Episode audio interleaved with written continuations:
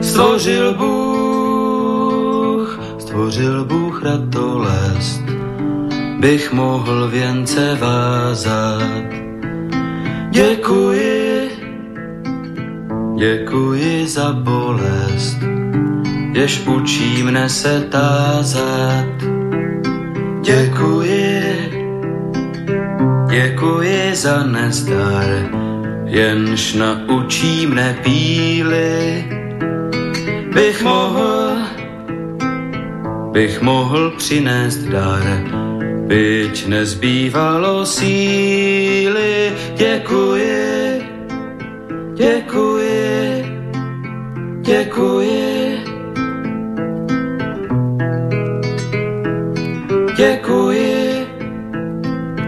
Děkuji za slabost, jež pokoře mne učí. Pokoře, pokoře pro radost, pokoře bez područí. Děkuji, za slzy děkuji, ty naučí mne citu, živým již, živým již žalují a křičí po soucitu děkuji, děkuji, děkuji. Dobrý večer, vážní posluchači. Stanislav Novotný zdraví srdečně z Prahy všechny Slováky a Čechy, kterým není stejný osud našich zemí, našich národů. Je zřejmé, že povaha a podoba euroatlantické civilizace se mění takřka před očima a že se celý svět dostává do nového pohybu. Je také zřejmé, že tento pohyb má a bude mít značný vliv na kvalitu života jednoho každého z nás a na naše národní bytí uprostřed Evropy.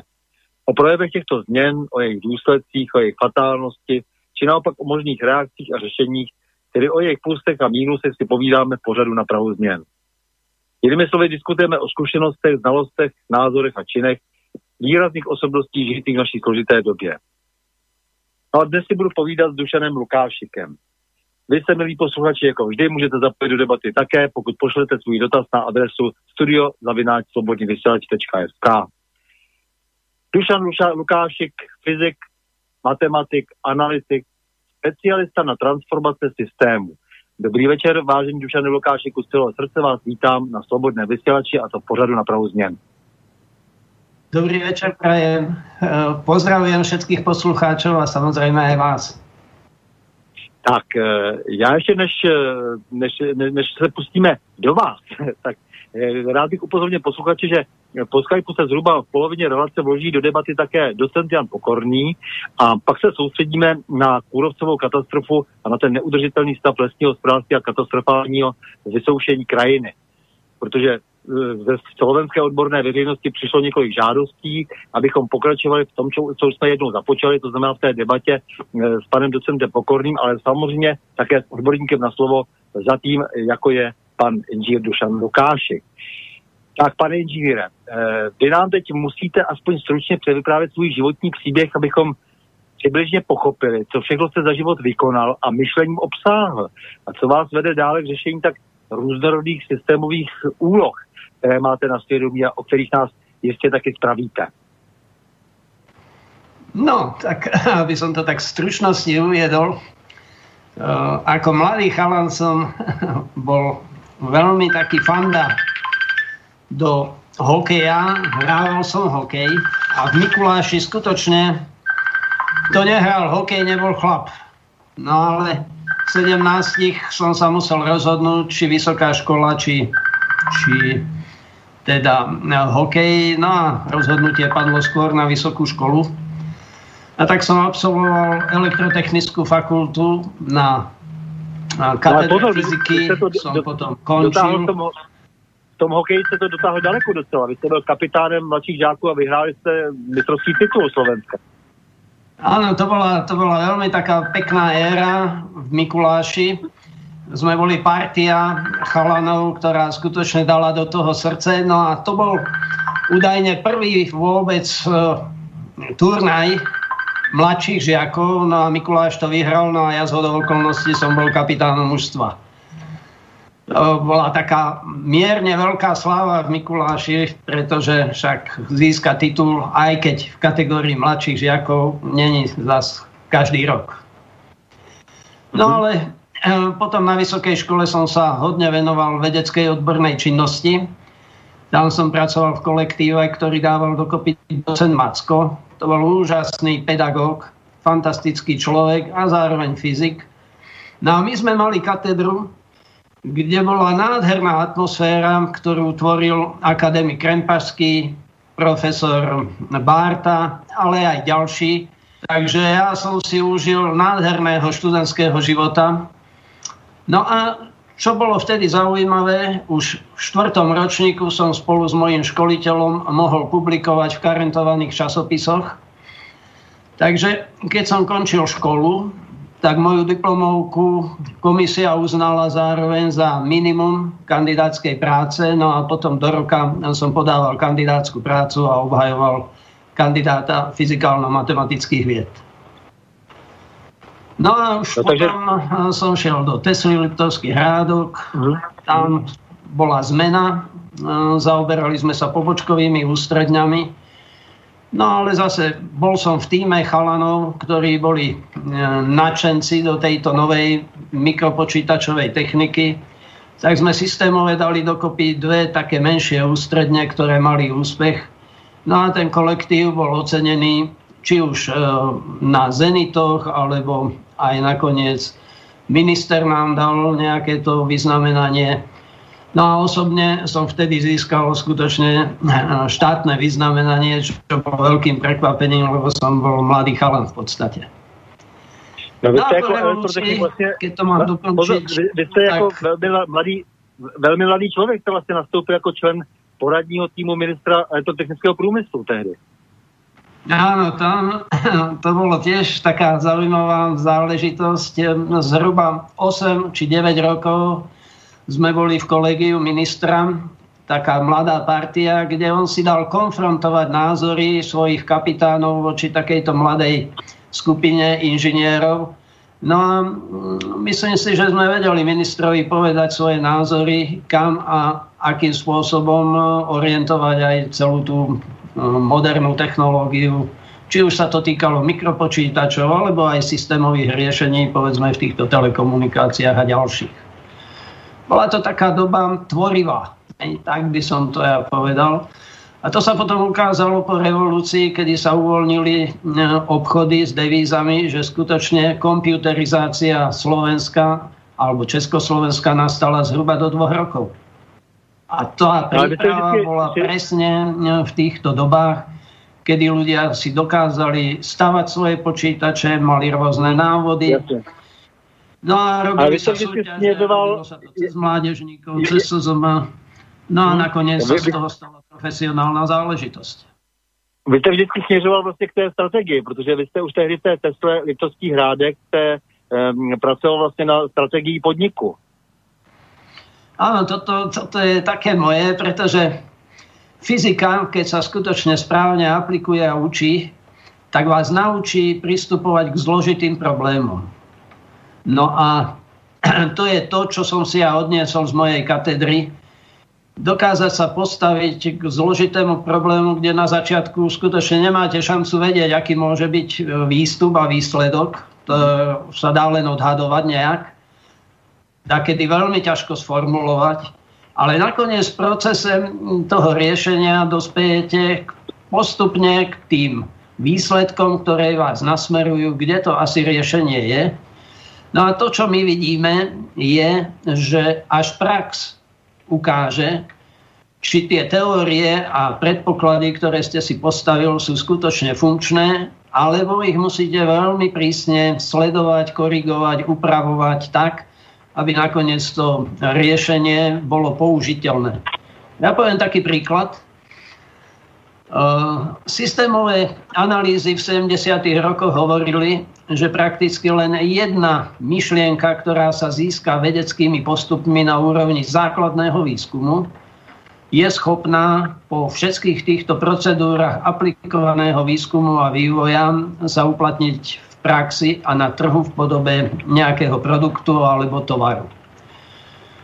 No dneska sa ukazuje, že doba pošla a dneska už potrebujete 300 myšlienok tohto typu, overené vedecky, aby jedna z nich sa stala skutočne e, produktom. To znamená, veľmi silne je potrebné rozlišovať medzi vedomosťou, napriek tomu, že je získaná vedeckými postupmi a je publikovaná v rôznych vedeckých časopisoch, a so znalosťou, čo je už významným spôsobom overená vedomosť a selektovaná praktickými skúsenosťami. No a tu ja vidím jeden z takých problémov dneška, že skutočne kopec ľudí, zvlášť v tomto modernom marketingu, sa odvoláva na nejaké tie články vedecké, čo ja mám úctu, samozrejme k vedcom, ale ako náhle ich začnú mixovať so znalosťami, E, no tak veľmi často to končí e, takými divnými výsledkami až katastrofami.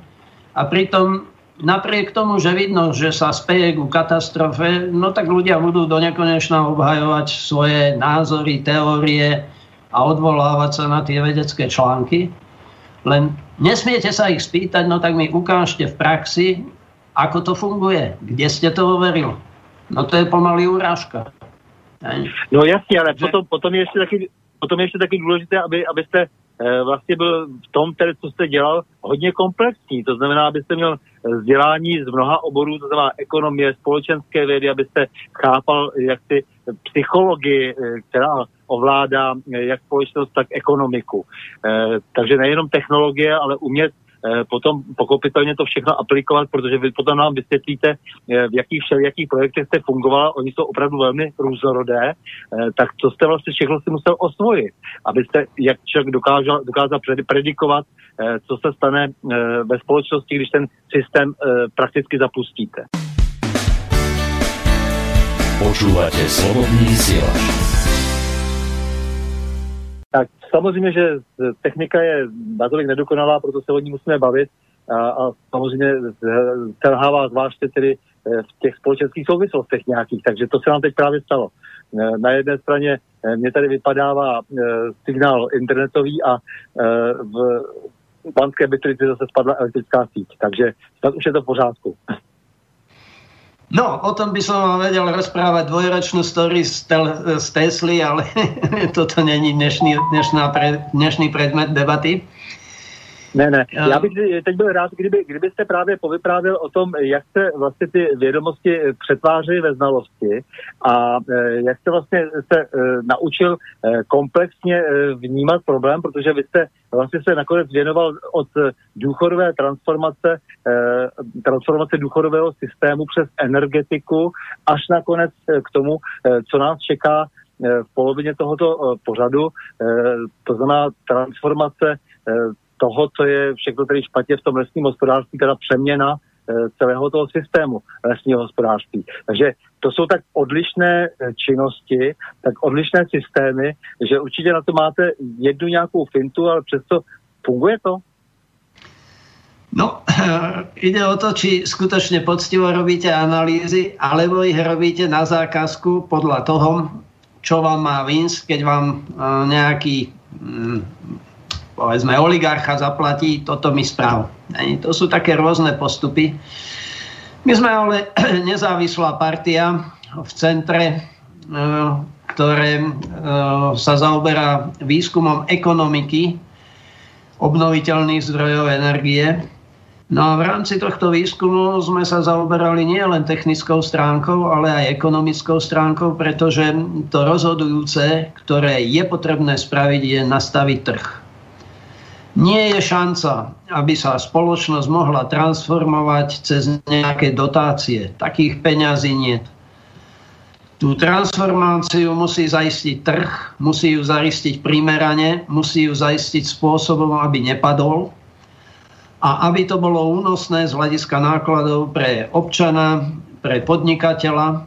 A to, čo je dôležité na tom trhu je, aby pri transformácii boli nastavené trhové pomery tak, aby automaticky, ekonomickým spôsobom ten trh bol transformovaný znútra smerom želaným.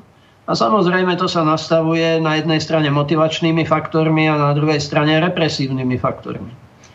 No v rámci tých analýz a rôznych, e, rôznych hm, posudzovaní jednotlivých technológií sme robili aj posudzovanie technológie pre spalovanie biomasy.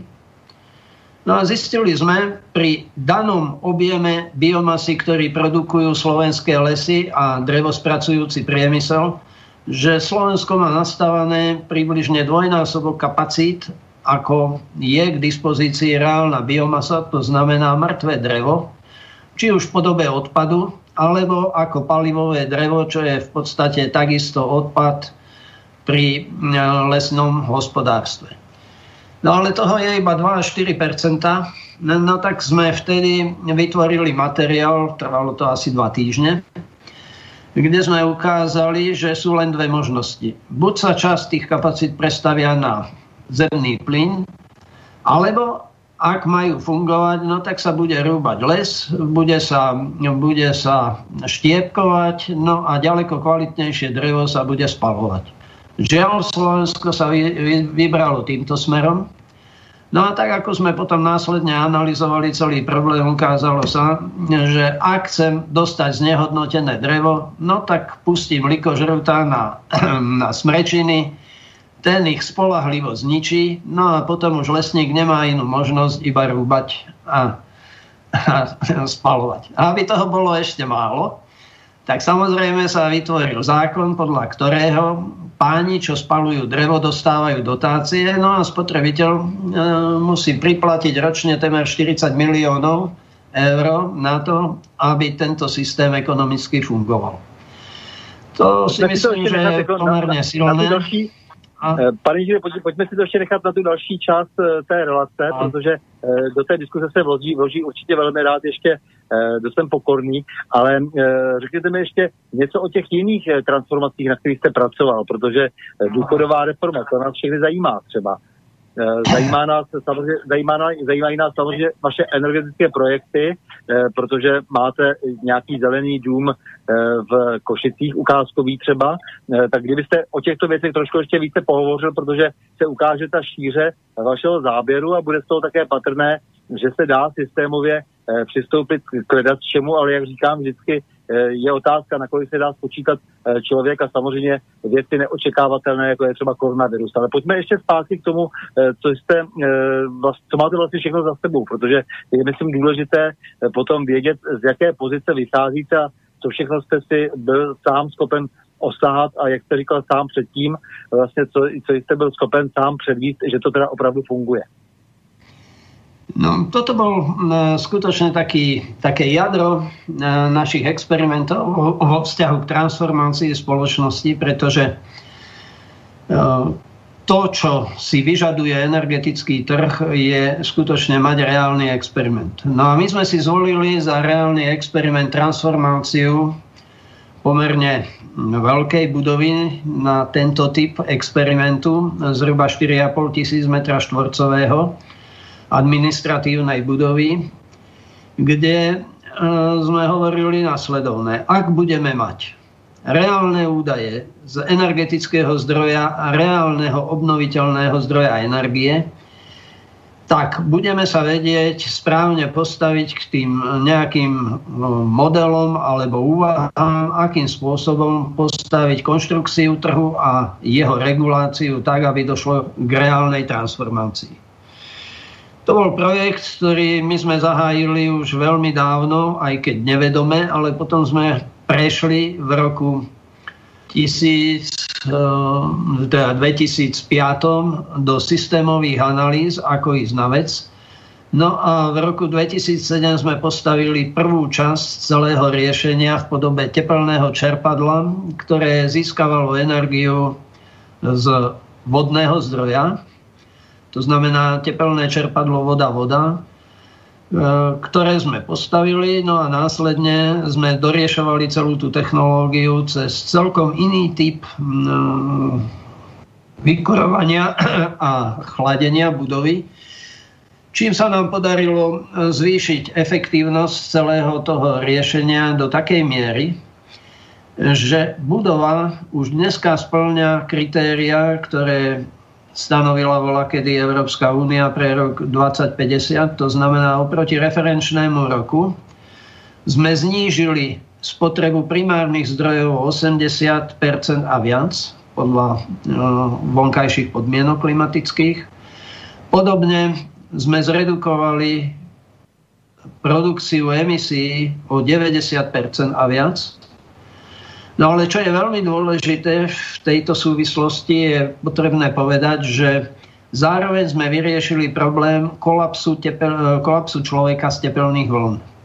To, čo sa zistuje počas horúčav, je, že ľudia kolabujú, e, že dokonca ľudia v dôsledku teplot e, dokonca zomierajú. No a ten náš systém umožnil celkom iný typ trans, e, transmisie energie, takým spôsobom, si to predstavte, ako keby ste bol v chladnej jaskyni.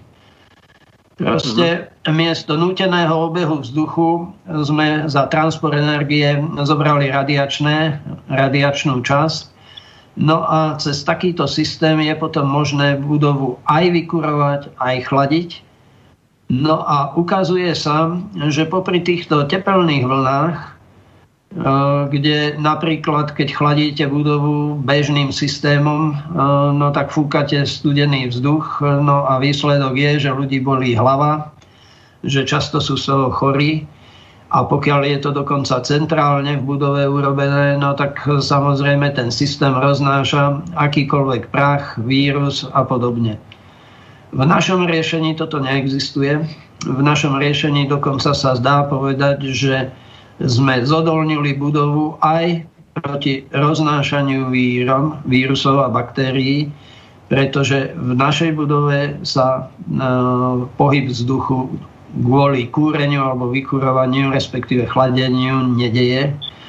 Je to bezvýrivý systém a pokiaľ ten upratovací servis zotre e, podlahu, no tak prakticky tam je čistota z tohto pohľadu pomerne vysoká.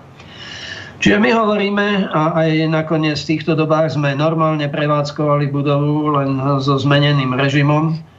A dá sa povedať, že je to jedna z mála budov, ktorá je maximálne odolná aj voči zvyšovaniu koncentrácie vírusov, respektíve prenosu vírusu počas prítomnosti človeka, ktorý je nositeľom, cez nejaký centrálny systém, ktorý my logicky nemáme. No a navyše budovu sme neriešili ako veľkoplošné kancelárie. Sú to skôr menšie kancelárie určené pre, pre administratívu, pre IT technológie, pre povedzme právne služby. Takže tá budova v tomto smere poskytuje maximálnu produktivitu práce pre nájomníka. Bolo to veľmi zaujímavé, no, ocenil to akademik. Ten dům teda čelí i pandémii, dá se říct dneska. Prosím? Dům je vlastně obrané místo proti pandémii. Áno, a nie len proti pandémii, ale aj keď strávite 8 hodín alebo 6 hodín v tomto priestore, tak vaša energetická bilancia sa vyrovná, ten nákumulované teplo odíde a vy máte znova 48-hodinovú kapacitu svojho biologického tela odolného voči horúčave, aj keď ste nie v tej budove. Toto sa zistilo, že skutočne človek po 48 hodinách, pokiaľ je exponovaný e, horúčave, ktorá má svoju definíciu, no tak až po 48 hodinách nastáva kolaps. To znamená, že keď vy ste 8 hodín v takejto budove v normálnom pracovnom čase, tak vždycky v 24-hodinovom intervale na 8 hodín prerušíte tepelnú vlnu. Tým sa vyrovná bilancia energetická e, v organizme človeka. Tým máte stále primeranú produktivitu práce, ako keby neboli horúčaví. No a samozrejme e, potom riziko z toho, že skolabujete kvôli horúčavám sa minimalizuje. To je výhoda takéhoto riešenia a podľa môjho názoru minimálne v nemocniciach by tieto systémy mali byť zavedené, pretože tam sú ľudia skutočne už na hrane existencie a ďalší energetický impuls, ktorý ich vyčerpáva, spôsobuje proste úmrtie. Hej. To bolo vidno na tých horúčavách, ktoré prichádzajú do Európy, kde tisíce ľudí pomrelo. A pomrelo práve kvôli tomu efektu, že boli dlhšie ako 48 hodín vystavení e, tejto tepelnej vlne. 30 tisíc ľudí, tuším, v roku 2010 zomrelo kvôli horúčavám. Vytvořili jste jakýsi, jakýsi mikrokosmos, e, dá se říct. Energetického hlediska vlastně jste vytvořili něco, co je schopno, e, dejme tomu, odolávat všem těm výzvám budoucnosti. Je, je to tak, je to i úsporný dům? No, on samozrejme splňa kategóriu úspornosti, to, čo som hovoril, oproti referenčnému, referenčnej hodnote sme zišli so spotrebou primárnych zdrojov energie o 80 a to bolo len na základe riešenia tepla a chladu. Dneska máme pripravené riešenia na systémovej úrovni aj čo sa týka elektrickej energie, v podstate sme čakali, kedy solárne panely dobehnú svoj životný cyklus. No a tie analýzy hovoria, že budova je schopná produkovať dvakrát toľko energie, ako sama spotrebuje. To znamená, mm-hmm. že hovoríme o energeticky plusovej budove, inými slovami o energetickom zdroji. No a to bol jeden z problémov, ktorý som riešil, pretože mnohí aj vysoko odborne zdatní ľudia mali problém pochopiť, že transformovať budovu môžeme len vtedy, keď sa zároveň transformuje primerane aj energetický trh, pretože budova sa stáva energetickým zdrojom. No ona pracuje s energetickým trhom v dynamickom režime, to znamená, že časť energie potrebuje si vykryť z energetickej siete a naopak v čase prebytku je schopná dodávať e, dokonca viac, ako sa má spotrebuje. Čiže dneska sa tieto moderné prístupy riešia v dynamickom režime a v bilancii s energetickou sieťou. To je najekonomickejší systém. No ale ideme ďalej. A ukazuje sa, že pre elektromobily je možno ďaleko výhodnejšie uvažovať skôr o vodíkovom systéme, a vtedy takéto budovy je možné previesť dokonca do ostrovnej prevádzky, pretože tú prebytkovú energiu viete vyriešiť tak, že budete produkovať vodík a ten uskladníte, respektíve e, dáte k dispozícii automobilom. Čiže celý ten systém nakoniec hrá veľmi harmonicko, harmonicky, nezaťažuje sieť, čo je veľmi dôležité, a má schopnosť e, poskytovať energiu pre všetky základné činnosti nielen v budove, ale aj pre ten e, pohyb v podobe automobilu. Ja vidím v tom e, z hľadiska systémového veľkú budúcnosť a pokiaľ by ste sa zaujímalo tento typ technológií, tak zistíte, že Južná Kórea a Japonci už veľmi silno idú práve na vodík. Už sa produkujú no, na, automobily, na, na ktoré chci... sú v sériovej výrobe. No a, Dobře, chci, na to se chci zeptat na aplikaci a jestli je schopná, jestli jsou schopni jestli je schopná, eh, schopný zbytek eh, infrastruktury a eh, vůbec vlastně tak nastavené společnosti, jak je dneska, jestli jsou schopni s takovým projektem komunikovat, jestli jsou schopni ho podpořit a jestli, jestli, jestli tedy má máte nějakou představu o nějakém dalším rozvoji? Tak predstav by bolo, samozrejme. Len uh, všetko musí nejak tak dozrieť. Keď si predstavíte, že v roku 2012 sme ukončili všetky tie projekty, odvtedy to testujeme, skúšame, vyhodnocujeme, no tak dá sa povedať, že už tie znalosti sme nabrali pomerne slušné. No a okrem iného tam musíte riešiť aj záložné zdroje, bezpečnosť, spolahlivosť celého systému. No a to je to, čo som sa ja naučil v Tesle. Poviem vám príklad. V tom čase sa riešili aj nejaké tie personálne počítače, volalo sa to tuším PMD. No a to malo tak 100 hodín strednú dobu medzi poruchami. A teraz, keď si predstavíte telefónnu ústredňu, na ktorej je riaditeľ, štyria námestníci, predseda strany a každých 100 hodín by vypadla, no tak vás vyhodia von okno len tak zahučí.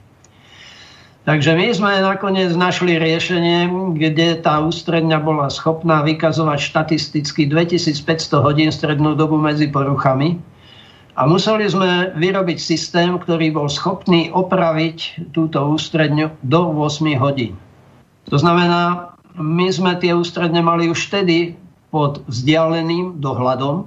Vedelo sa presne, čo tej ústrední je nadimenzovali sa príslušné sklady náhradnými dielmi, no a telekomunikácie bez problémov dokázali potom tieto ústredne servisovať v zmysle týchto kritérií. Čiže to, čo sme my vtedy v Tesle urobili, bola ohromná práca z pohľadu spolahlivosti, z pohľadu skutočne toho, akým spôsobom tieto pomerne zložité systémy je potrebné riešiť, aby skutočne plnili to spoločenské poslanie. No a tým tie ústredne zvýšili komfort pre užívateľa z pôvodných nejakých 20 služieb na 120 služieb, čo pomaly ľudia nevedeli ani poriadne využívať. Samozrejme, doba už pošla, dneska máme celkom iné systémy, ale tie systémové prístupy, technické prístupy, technologické prístupy, to všetko sme tam zvládli No a to potom skutočne aj minister ocenil.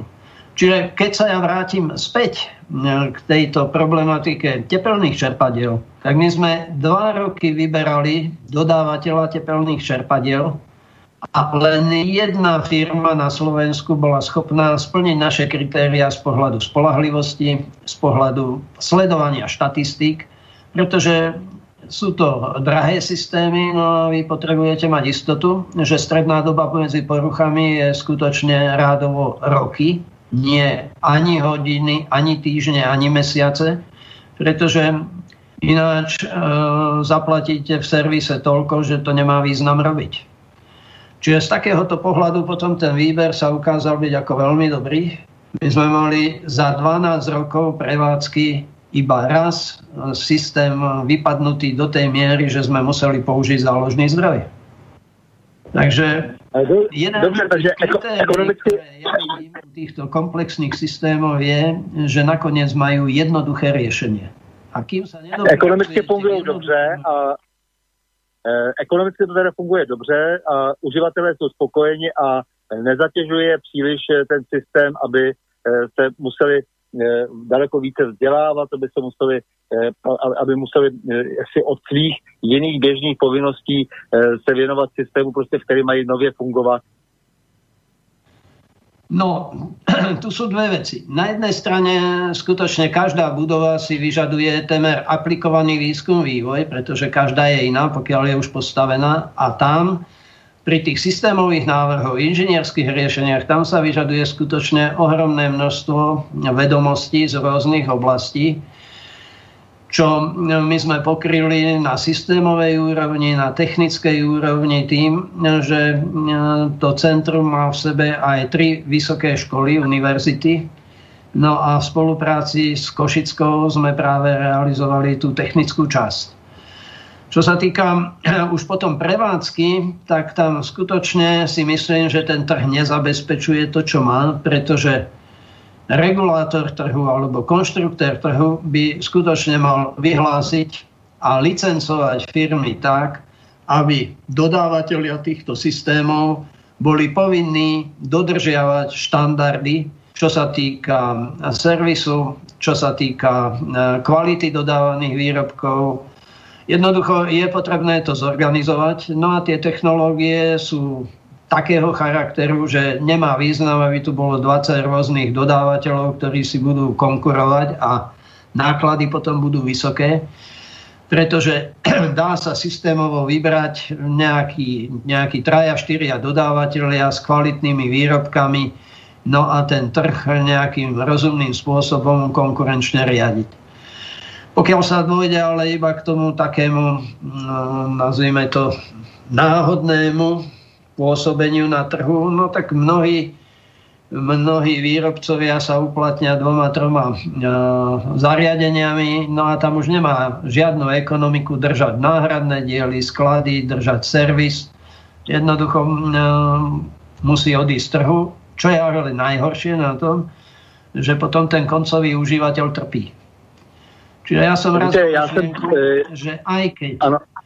samotný majiteľ budovy bude investovať, v danom meste by to mala byť skôr nejaká centrálna firma, či už je to tepláreň alebo kdokoľvek, kto obsluhuje ten trh, ktorá by mala zabezpečiť servis pre tieto ústredne prevádzku, respektive nie ústredne, ale, ale tepelné čerpadla alebo energetické zdroje.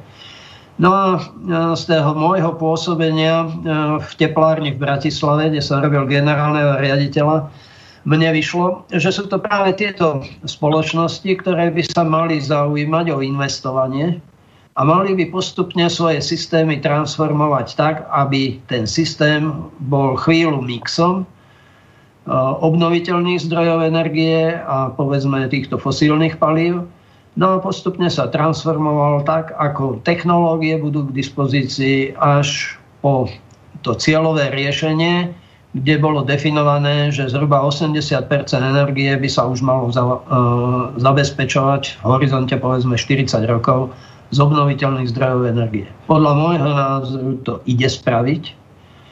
A e, no, od... E, řekněte mi prosím, e, tak, také si uvědomujete, že budou přijaty jenom takové projekty, které, které budou do značné míry blbovzdorné, protože e, jsme svědky velké krize vzdělání. E, jsme e, v době, kdy prochází velkou krizí kritické myšlení.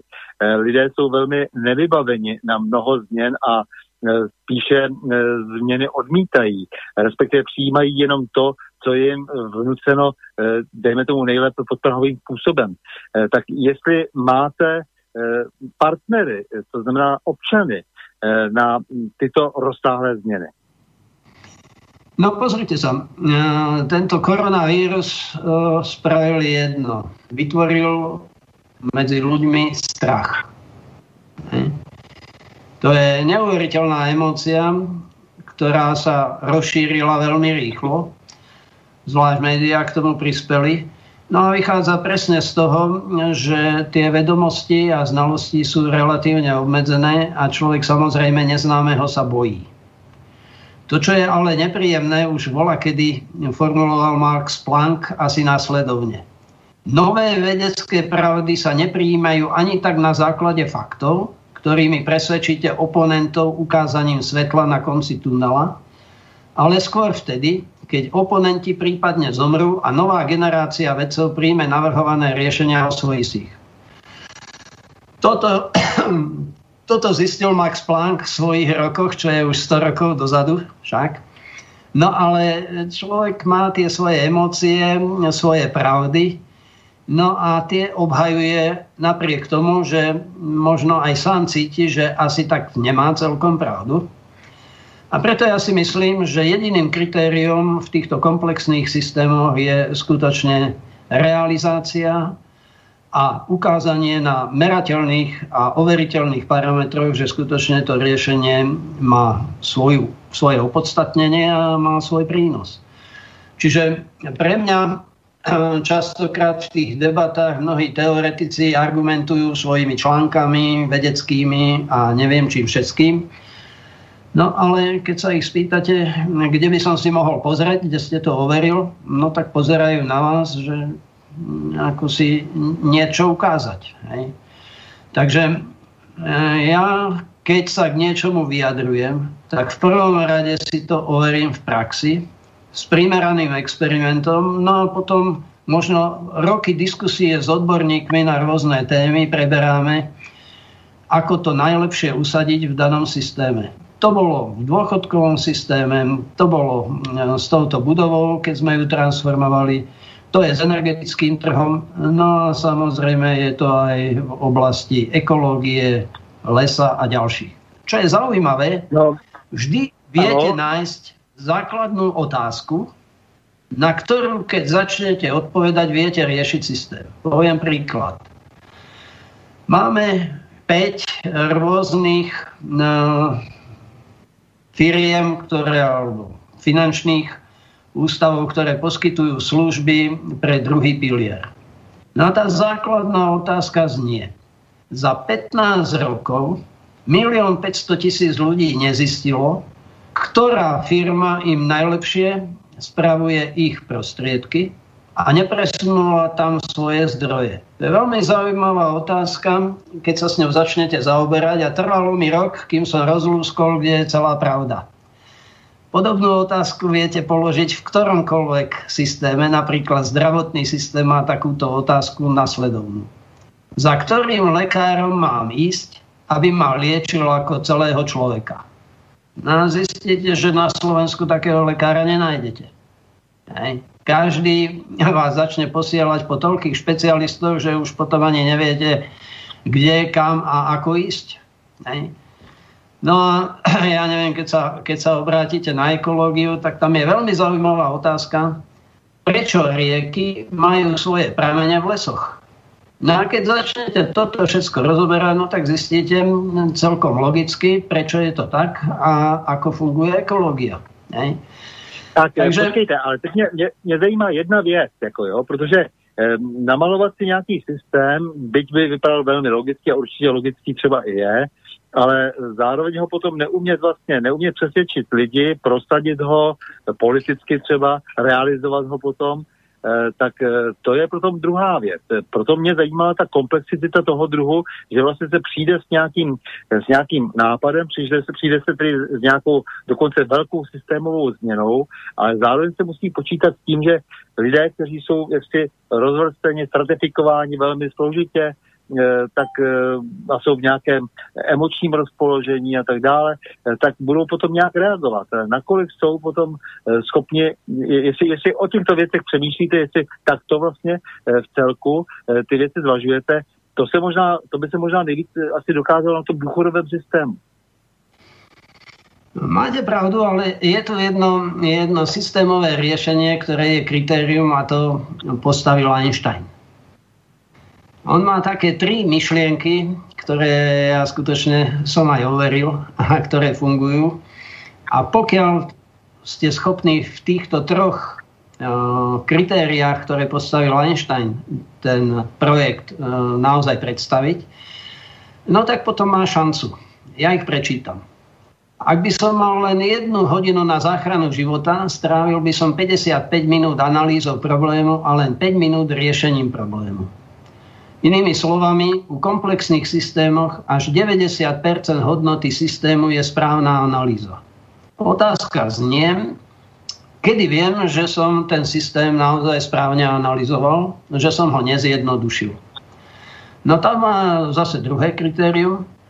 Ak nevieš jednoducho vysvetliť problém, tak mu dostatočne nerozumieš.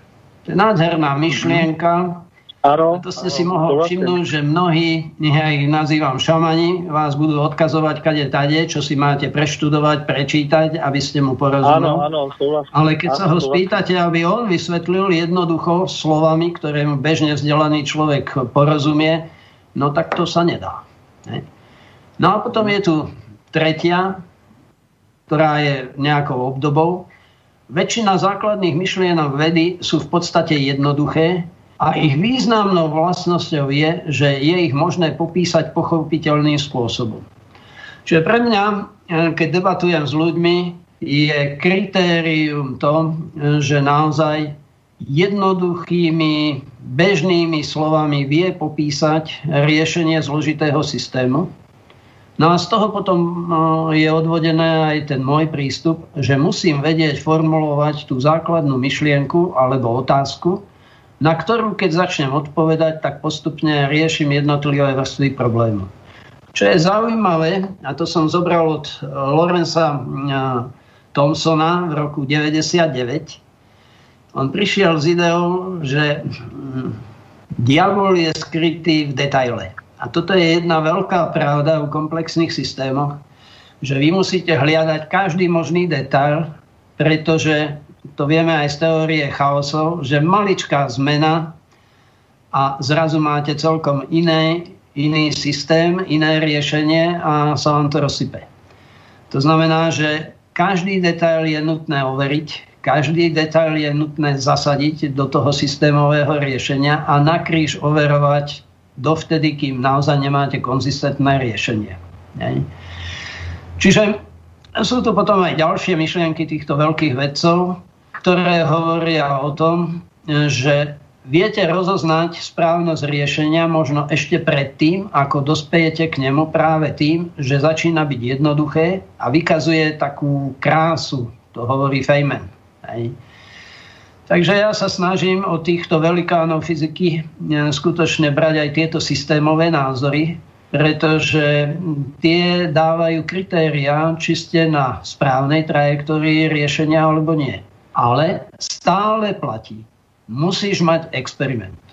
Keď ma zavolal predseda hospodárskeho výboru práve, aby som mu pomohol s tou transformáciou energetického trhu, tak som mu povedal, bez experimentu to nejde, pretože je to tak zložité, že sa v tom nikto nebude vyznať a nejaké teoretické závery sú proste teoretické závery s nejakou pravdepodobnosťou. Ak nemám usadené cez experiment dáta, nepomerané a neviem ich správne interpretovať, nemám šancu e, urobiť nejakú zmysluplnú teóriu alebo teda model, ktorý by bol aplikovateľný tak, že nezrútim systém. Čiže to, čo sa stalo povedzme v Čechách a to Miloš Zeman, váš prezident, v maji 2013 e, povedal úplne jasne vo vzťahu k obnoviteľným zdrojom energie, e, že jednoducho je to systém, ktorý je ekonomickou sabotážou, a Česká republika do konca roku 2013 tento zákon zrušila. My veselo v ňom fungujeme ďalej. No a výsledok je, že Slovensko má najvyššiu mieru energetickej chudoby v Európskej únie. To je štatistika z Európskej únie. To znamená, že ten systém sa transformuje zle. No a jeden z tých dôvodov je, že spotrebiteľ platí neúmernú neumerné peniaze za to, že sa nevyprodukuje jedna tona emisí. Inými slovami, spoločenská hodnota emisí je výrazne vysoká. U solárnych systémov dosahuje dokonca 2800 eur za tonu. Dá sa tu krásne ukázať. No a na druhej strane zase štát e, jednoducho v tej známej kauze predáva tieto emisie za 5 eur. No a povedzte mi, ako môže fungovať ekonomika, kde E, máte náklady 2800 eur a predávate to za 5 eur. Však 99,8% nemá protihodnotu. Na takýto ekonomický systém to je proste tak, ako povedal Miloš Zeman, ekonomickou sabotážou. Žiaľ, nás sa to nerieši. Napriek tomu, že podklady sú profesionálně spracované. No, přesto si myslím, že těch problémů zůstalo i tak e, dosti, zejména v té oblasti solární energie a Eh, při eh, tom eh, pěstování, stejně jako na Slovensku, při tom pěstování nafty na polích v podobě řepky, to nám tady tedy zůstalo velkém a ten akcent na obnovitelné zdroje v tom masivním měřítku je samozřejmě výrazně neekonomický a výrazně nesmyslný a, a bude nás to stát ještě do budoucna v té nastávající krizi mnoho sil, peněz a asi životů. No, buď, buď sa tie štáty naozaj chytia rozumu a začnú systémovo veci riešiť, alebo sa bude postupovať tak, ako to diktuje Európska únia, pretože keď si vezmete trh s emisiami, je trhom s nejakou externalitou. No a ja som ešte nikdy v živote nevidel, že by sa dalo vytvoriť trh, funkčný trh na externalitu. No a tam to krásne vidno, že volatilita toho trhu je jednoducho taká, že nikto nie je schopný normálne investovať. No a vy viete externalitu transformovať, ale určite s nej neviete vyrobiť trh. No a jediný výsledok je, čo sa zistilo, že sa tam opiera DPH kde si a rádové miliardy, no a nikto to nerieši. Ne? Čiže to sú také veci, ktoré skutočne potom dávajú podklady na spochybnenie e, funkčnosti Európskej únie a schopnosti riešiť problém. No a navyše, no, protože, protože sa to tu, na, krás, tu nás zavádza na krás, tak samozřejmě počítají s těmi externalizami takovými, jako je, jako je třeba dojem, pocit, emoce vůbec obecně. E, to je dnes to, co rozhoduje e, v tom mafiánském chování celých struktur v Evropské unii. No, pozrite sa, v Veľkej Británii už pred rokmi na to prišli a jednoducho ich vlastný trh transformovali a spravili z neho transformáciu. A je to na to jednoduchý recept, stanovili minimálnu cenu. A tým pádom skončili všetky tieto nezmysly. Aj? Čiže ide to spraviť transformačne, len musí byť vôľa. Tie výpočty my sme spravili niekedy v roku 2011-2010, tak by som povedal akým spôsobom je možné celý trh transformovať bez toho, aby došlo k týmto prudkým výkyvom e, v cenách, aby došlo k zbytočným záťažiam ekonomickým a aby došlo k zbytočnému rastu cien na trhu. Však Európska únia vo väčšine prípadov má približne dvojnásobnú cenu elektrickej energie, ako má Čína, ako má Amerika. No a to významne znižuje konkurencieschopnosť v roku 2013 vtedy komisár Tajani povedal úplne jasne, energetická politika Európskej únie robí masaker v priemysle štátov Európskej únie. To povedal v telegrafe na plné ústa, no ale nikto to nejak vážne nerieši. Ne?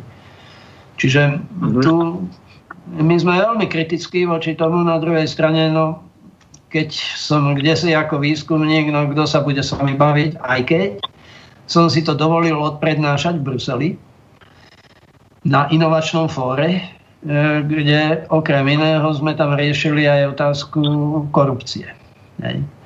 Pre tých poslucháčov bolo veľmi zaujímavé vidieť, e, keď som tam dal krivku korupcie v štátoch Európskej únie a ukázalo sa, že odstránením 10 korupcie, meranej indexom vnímanej korupcie, v podstate viete zdvojnásobiť HDP na obyvateľa. To je neuveriteľné, čo všetko korupcia dokáže a akým spôsobom ničí ekonomiku jednotlivých štátov.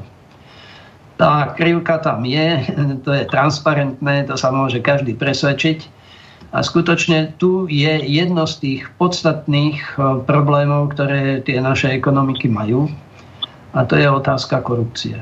To je otázka hodnotových systémov, to je otázka, akým spôsobom vôbec politici pristupujú k riešeniu spoločenských problémov. No a my máme taký jeden známy výrok bývalého predsedu Národnej rady, ktorý nám to dal v podobe zjavenia, a povedal, no viete, my v Národnej rade prijímame zákony, ktorými trestáme nevinných. No a to povedal pravdu. E, takto to vypadá. No a pokiaľ máte taký parlament, už tak tí nevinní už to potom musia ten účet zaplatiť. a čo je tragické v týchto, v týchto marketingových situáciách, opätovne tých istých ľudí volia a e, systém beží ďalej tak nevinní zaplatili vždycky za, za, zločin, za zločin jiných, ale vy, se, vy, vy jste se rozhodl, že se s těmi předchozími znalostmi, že ty předchozí znalosti zúročíte ještě v péči o lesy. A než přejdeme k těm lesům, protože eh, je také k nám připojen eh, pan docent eh, Jan Pokorný, eh, biolog, klimatolog, hydrolog, eh, termik, člověk, který se, jak, jak si na slovo zlatý odborník na eh, vysychání krajiny, na krajinotvorbu a zároveň tedy na úlohu lesů, eh, to znamená dnes těch si disciplíny eh, velmi úzce svázány, tak ten se k nám připojí po písničce a já jsem si dovolil vybrat písničku, určitě znáte Marka Zínu, to je taková trubačská skupina, Eh, která nejenom, že natočila svůj obrovský hit, kterým eh, spopularizovala boj proti kůrovci, ale teď eh, dokonce natočila další a ten se jmenuje Zalesňování. A tak se mi zdalo, že to zalesňování, to znamená ta, ta naděje, že se snad dostaneme k nějakým systémovým řešením v našem lesnictví, takže ji třeba podporit nějakým optimismem, optimismem tedy skupiny, lesnické skupiny Marka Zín.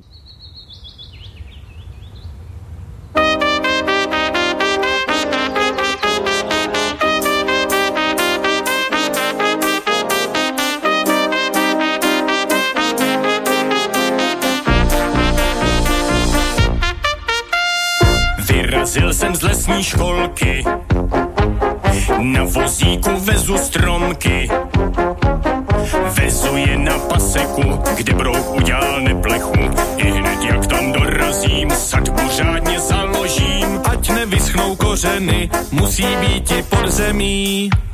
Sazenice v řadě sázej, hlídej, ať je vždy spon správnej. Jamky řádně prokopej, do hrabanky nesázej, kořeny vždy rozprostři a kmínek jim neodři, potom pěkně zahrábni, ale chce to ušlápni. Sázej lesy smíšené, druhově vyvážené, ani smrku se nebojí, do směsi ho však zapojí. Jedle nebo buk, je to asi fuk, ať má z lesa radost, za sto let tvůj vnuk. Je slunce nebo prší, dbej, ať stromky v zemi drží. Sázením to nekončí, srnec už kouká z houští. Hned bude mít pochuti, jak se plocha oplotí. Buřeň taky ožínej, malým stromkům prostor dej. Sázej lesy smíšené, druhově vyvážené, ani smrku se nebojí, do směsi ho však zapojí. Jedle nebo buk, je to asi fuk, ať má z lesa radost, za sto let tvůj vnuk.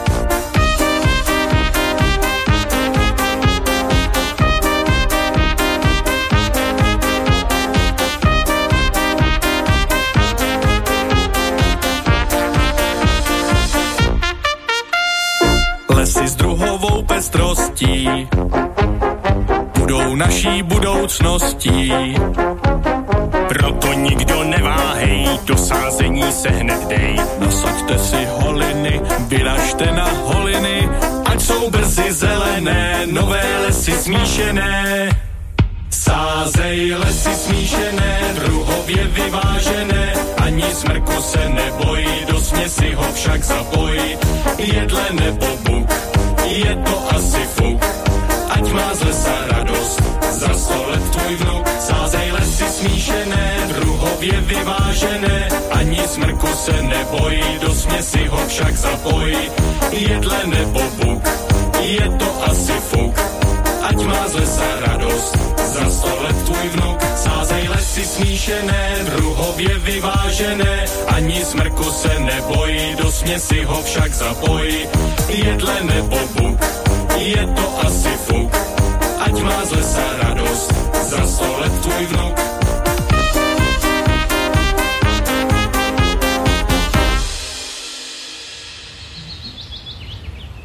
Na Prahu změn s Dušanem eh, Lukášikem a docentem Janem Pokorným. Eh, Teď tedy tak, také s docentem Janem Pokorným, já doufám, že už je na spojení. Dobrý večer. Dobrý večer, slyšíte mě? Jo, jo, slyšíme, bezvadný, skvělý. Dobrý. Takže, drazí pánové, eh, vysychá nám krajina, mizí lesy a s nimi rozmanitá fauna a flora. Krajina se mění na step a hlasy na této stepy či poušti volající jsou málo slyšet, i když mluví logicky a jsou zásobeny podloženými argumenty. Eh, Teď vyletěl, vyletěl kůrovec a ten se vlastně rozjíždí, hledá samičky a ta zničující devastace se může opět rozjet v plné síle. Eh, Co navrhujete, co si myslíte, že je teď třeba okamžitě dělat? Tak třeba pan docent Pokorný. No, v první řadě bych chtěl poděkovat za to, že jsem mohl poslouchat pana Lukášika. My jsme se několikrát potkali předtím a já netušil, jaký má široký záběr a zkušenosti. A tohle je otázka opravdu na zkušené lesníky, co s tím, no, zasahovat, zasahovat, zasahovat. Ale v první řadě, aby veřejnost věděla, že to je malér, že my jsme tady podlehli takovému klamu, že ten les musel zahynout, že tady je klimatická změna, ale ta klimatická změna probíhá zejména tím, že my jsme ty lesy nedocenili a nedocenili jsme, co děláme s tím, když odstraníme vodu. Kdybych to zkrátil, jestliže z té krajiny děláme step a poušť, tak ona se tak chová. Takže vy jste mi položil otázku, co teď dělat, ale to je opravdu otázka na praktiky lesníky, protože mně se ta řeč pana Lukášika velmi líbila. Mimo jiné jsem si tady poznamenal vědomost a znalost a my jsme úplně zatratili vlastně tu lesnickou znalost, protože převládly různé teorie. Takže vrátit se zpátky k praxi a k lesu. No. To je, a k péči, k péči, k péči. Ten les nevznikne sám a ani nevzniknul sám. A rychle vrátit lidi do lesa. Mm-hmm. Pane inženýre, co vy, jak si k tomu poznamenáte, praktického nebo teoretického? No, ja sa vrátim rok dozadu. V máji sme sa prvýkrát stretli s pánom docentom v Tatrách. Ja som mal vtedy asi 50 stránok rozpracovaných základného materiálu no a zhodli sme sa, že pokiaľ sa dopracuje, tak bude mať svoju hodnotu. Takže ja z toho semináru som sa radšej zbalil a išiel som to dorábať, lebo to bolo potrebné v tempe. No a je tam jedna zaujímavá záležitosť my keď budeme na systémovej úrovni porovnávať les, tak zrazu zistíme, že sa bavíme so živým systémom a že na systémovej úrovni je to to isté, ako keď sa bavíte s človekom. Jednoducho systémová úroveň hovorí o živom organizme, no a aby to bolo také pre čitateľa alebo poslucháča priateľné, tak vy keď spravíte tzv. bezzásahový les, tak to je presne to isté, ako keby ste zrušil zdravotný systém pre človeka. Jednoducho ten lesník pôsobí po založení lesa 100 rokov vo funkcii lekára lesa. To je veľmi dôležité, aby si to každý uvedomil.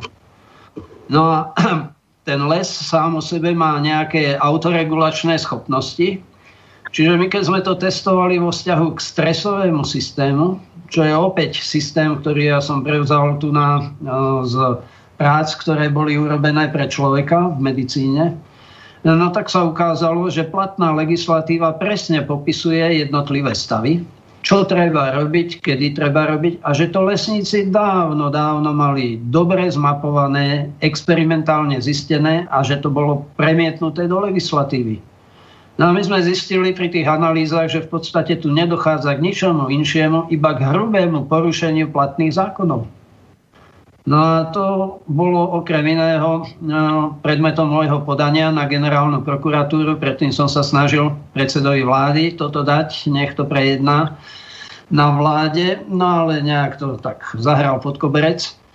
Takže z môjho pohľadu je to veľmi jednoduché. Naše systémové analýzy ukázali, že máme 300 rokov overené lesníckou praxou, vyslovene diamant našej kultúry, čo sa týka lesníctva. No a toto my sme hrubo pošliapali. My sme z lesníka urobili nepriateľa národa a nejaký, ako hovorí pán prezident Zeman, blázni, tu nás začali rozhodovať o veciach, do ktorých nerozumejú. Žiaľ, je to tak. Takže no. čelíme veľmi vážnym spoločenským problémom, kde skutočne dav na ulici začína diktovať tomu, čo má robiť minister, čo má rozhodovať parlament, miesto toho, aby sa kvalifikovane rozhodovalo. No a ako som hovoril na začiatku, detail rozhoduje o riešení. Čiže bezzásahová zóna dokonca aj v našej platnej legislatíve je len folklór, pretože nikto mi nemôže povedať, že keď začne kde si horieť, že ja nemám zasahovať. A dneska nám už horia lesy, už máme štvrtý alebo piatý požiar tohto roku, ktorý hasia hasiči. A pritom není nič inšie, a to som upozornil pani riaditeľku Budkovsku, že jednoducho si ministerstvo neplní úlohy vo vzťahu k legislatíve a že neháva veciam voľný priebeh.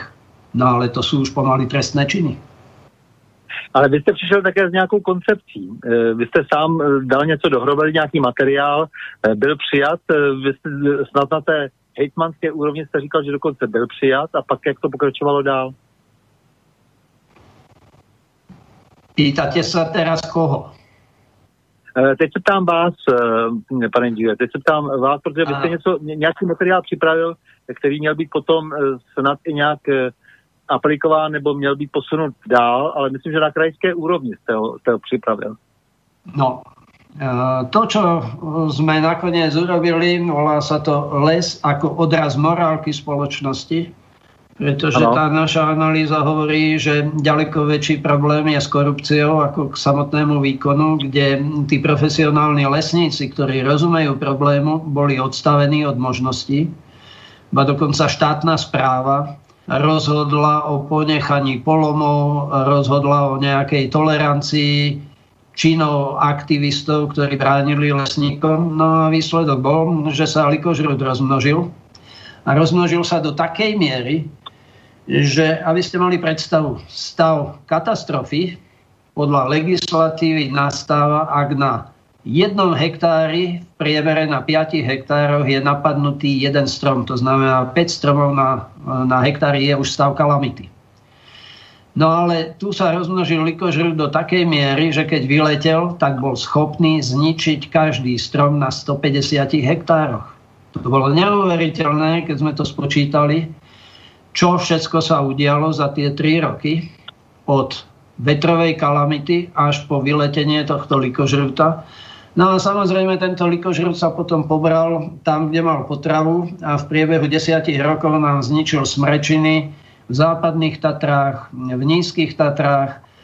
No a tie naivné predstavy, že les si poradí sám s, takýmto, s takouto kalamitou, sú proste naivné predstavy E, tie autoregulačné funkcie lesa boli prekonané a výrazne prekonané. Výsledok bolo, e, že sa na Slovensku navýšila ťažba o 50% zo 6 zhruba na 10 miliónov kubíkov, že sa hodne ťažilo už z nehodnoteného, kvalit, pôvodne kvalitného dreva v smrečinách. No a aby toho bolo málo, tak presne títo aktivisti ešte vytvorili DAO a začali ukazovať, že to lesník, lebo on rúbe.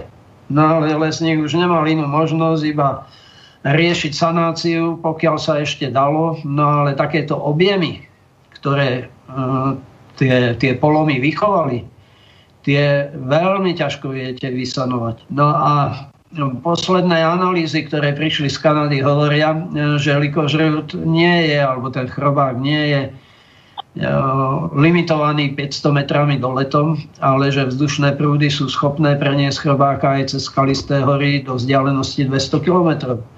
To znamená, že vy keď vytvoríte takéto ohnisko, tak z neho ten likožrút cez vzdušné prúdy sa na Slovensku dostane všade.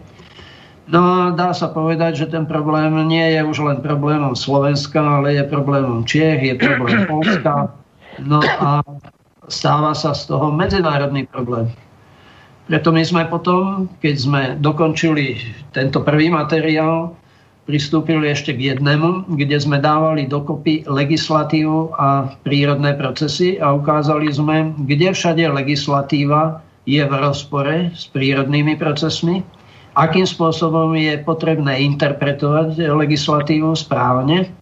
No a Samozrejme, jedno z tých zistení bolo, že, že nejaká bezzásahová zóna je len folklór vymyslený, ja už neviem kým, pertraktovaný médiami, ale v zásade nejde o nič inšie, iba o zničenie lesa. No a tým pádom máte tlak na vodu, tým pádom máte tlak na kvalitu ovzdušia, no a celý ekosystém sa môže zrútiť. To je veľmi nebezpečná situácia a tvárime sa, že o nič nejde. No a zároveň, čo sa týka majiteľov urbárských podielov, došlo k významnému znehodnoteniu, či už na základe zníženia ceny samotného dreva alebo lesa, zníženia hodnoty pozemkov, no očakávam, že dôjde k lacnému skupovaniu a to si myslím, že je celý cieľ tejto operácie. To nie je no, záležitost náhodná. Tak, e, já jenom připomenu, jak dnešní relace vznikla. My jsme se původně bavili s panem Janem Štróblem. E, v jedné té relaci jsme se bavili o to takový zkušený e, jeho český lesník, o právě těch přes, přesně všech konkrétních zásazí, které se mají, které se mají realizovat Eh, co všechno máme chtít po politicích a tak dále. Má takový obsáhlý materiál, moc pěkný, eh, který opravdu, jak si, když se bude distribuovat a pojede se podle něj, tak pravděpodobně se, jsme z nejhoršího relativně brzy venku, ale ta politika je tak neúprostná, korupce je tak neúprostná a dejme tomu i neschopnost těch, kteří jak si jsou, mají přijímat nějaká rozhodnutí, že je to velmi obtížně realizovatelné, ale potom jsme seděli tady s panem Pokorným a bavili jsme se zase o tom jeho velkém tématu rovnováha mezi slunečnou energií a zelení. No a ze Slovenska přišel potom podnět, aby jsme přizvali také vás, takže teď už jste vlastně třetí, kdo přišel do tohoto pořadu. Já si myslím, že to budeme dále rozšiřovat a že tak vzniká vlastně postupně jakási československá diskuze o tom, vlastně v jakém v jaké jsme situaci s těmi našimi lesy a dejme tomu můžeme se bavit o tom, jakým způsobem můžeme ještě tu situaci zvrátit, ale také se musíme bavit o tom, jestli máme ještě dost času, nebo jestli už ten čas z větší části uplynul. Takže takhle to celé vzniklo a já samozřejmě poprosím, aby eh, ten, toto svoje téma vnesl, eh, vnesl potom také pan Pokorní eh, do téhle debaty. To znamená, proč vlastně ty lesy potřebujeme, co se děje s vodou, jakým způsobem vlastně přichází, je proto o to nejdůležitější. Takže ano. Jak pan Lukášik zopakoval, když nedokážeme jednoduše věc vysvětlit, tak ji nerozumíme. Já se pokusím ukázat na to, co se teď děje. Odpoledne máme 20, 25 stupňů a ráno máme i minus 5 stupňů. A přijde doba snad, kdy se ty teploty usadí. Teď totiž máme zase tou kukuřici, čili pole je holí. Máme zase ty obilniny, pole je taky holí, někde je trošku řepky a pokud jsou lesy, tak jsme ztratili hodně smrků a máme listnatý lesy, který ještě nejsou olistěný. Není vegetace. Zasvítí do toho slunce a odpoledne máme 25. Potom sluníčko zajde, je jasno a proti obloze, která má minus 40 stupňů třeba, protože tam není žádná vodní pára, ta vyzařuje ta půda a máme minus 5. Když se vegetace vyvine a bude mít listy, tak během dne svítí sluníčko a většina té sluneční energie se schová do vodní páry, udělá se trošku i mlhy a toho sluníčka nejde tolik a v noci se potom ta vodní pára sráží a pouští vlastně to teplo. Já jsem zrovna dneska vyhodnocoval s jednou kolegyní z, z Tennessee, protože v Americe jsou volný data, tam, tam máme několik mnohaletých dat, kdy se ukazuje právě jak v této době v Dubnu, i tam, kde jsou jenom listnatý lesy, jim lítají teploty 20-30 stupňů, ta teplotní amplituda během dne a pak si to sedne koncem dubna na nějakých 15 stupňů, protože už je vegetace. A tím, že my ztrácíme ty smrky, tak ztrácíme vlastně ten klimatizační efekt toho věčně zeleného smrku, který teď, teď by vlastně Eh, během dne chladil a ta sluneční energie vázaná v té vodní páře by se zase ráno vracela zpátky s tou rosou. Čili to je vlastně ta hlavní úloha lesa, který ztrácíme a proto ho musíme za každou cenu získat zpátky a případně zachraňovat ty smrky. A jak správně v té písničce bylo, nebát se je tam vsazovat, protože my potřebujeme i ty věčně zelený, to znamená ty jehličnany mít tady potom v únoru, v březnu, kdy vlastně nefunguje ani tráva a nefunguje ani ten opadavý strom. Vše. Ja, ja by som to doplnil o jedno, jeden taký výpočet, čo sme robili v Tanape. Tanap má tisíc kilometrov štvorcových. No a chceli sme vedieť, že čo sa vlastne deje, keď vznikne holina alebo polom, kedy vstúpa teplota o 2 až 3 stupne, kedy 4 stupne, pričom vo vedľajšom lese stále sú o tie 2 až 4 stupne e, Celzia teplota nižšia. No a chceli sme vedieť, či skutočne sú to klimatické zmeny, ktoré spôsobujú tento jav, alebo je tam celkom iný mechanizmus a keď, tak aký. No, takže vzali sme si štandardný Strahlerov model, urobili sme príslušné výpočty a nakoniec sme zistili, že až 98% z tohto efektu je možné priradiť k zmene, čo fyzici volajú albedo, alebo teda k zmene straty smrekov v danej lokalite a iba 2% výpočtom je možné priradiť k zmene počtu molekúl emisí vo vzduši. Inými slovami, strata lesa vyvoláva klimatickú zmenu, ale nie je dôsledkom klimatickej zmeny. No a samozrejme, neviem ako v Čechách, ale na Slovensku beží veľký krik na slovo tých odborníkov, že celý tento problém vyvolali klimatické zmeny. A my hovoríme, že to nie sú klimatické zmeny, že možno 10% je možné priradiť vetrovej kalamite, kde Tatranská bora v Tatrách je známa už aspoň 150 rokov a vracia sa s nejakou periódou. No a zbytok k porušeniu platných e, predpisov a zákonov. To je naše stanovisko. Odborné, vedecké. Zatiaľ to není stanovisko prokurátora. Takže uvidíme, tá debata začala, no ale viete, aj Grétka v Bruseli povedala, fyzika sa oklamať nedá. No a to je to, čo ja hovorím, napriek tomu, že je to až úsmevné, aby nás 17-ročná dievčina učila tu na fyzike, v tomto smere má skutočne pravdu.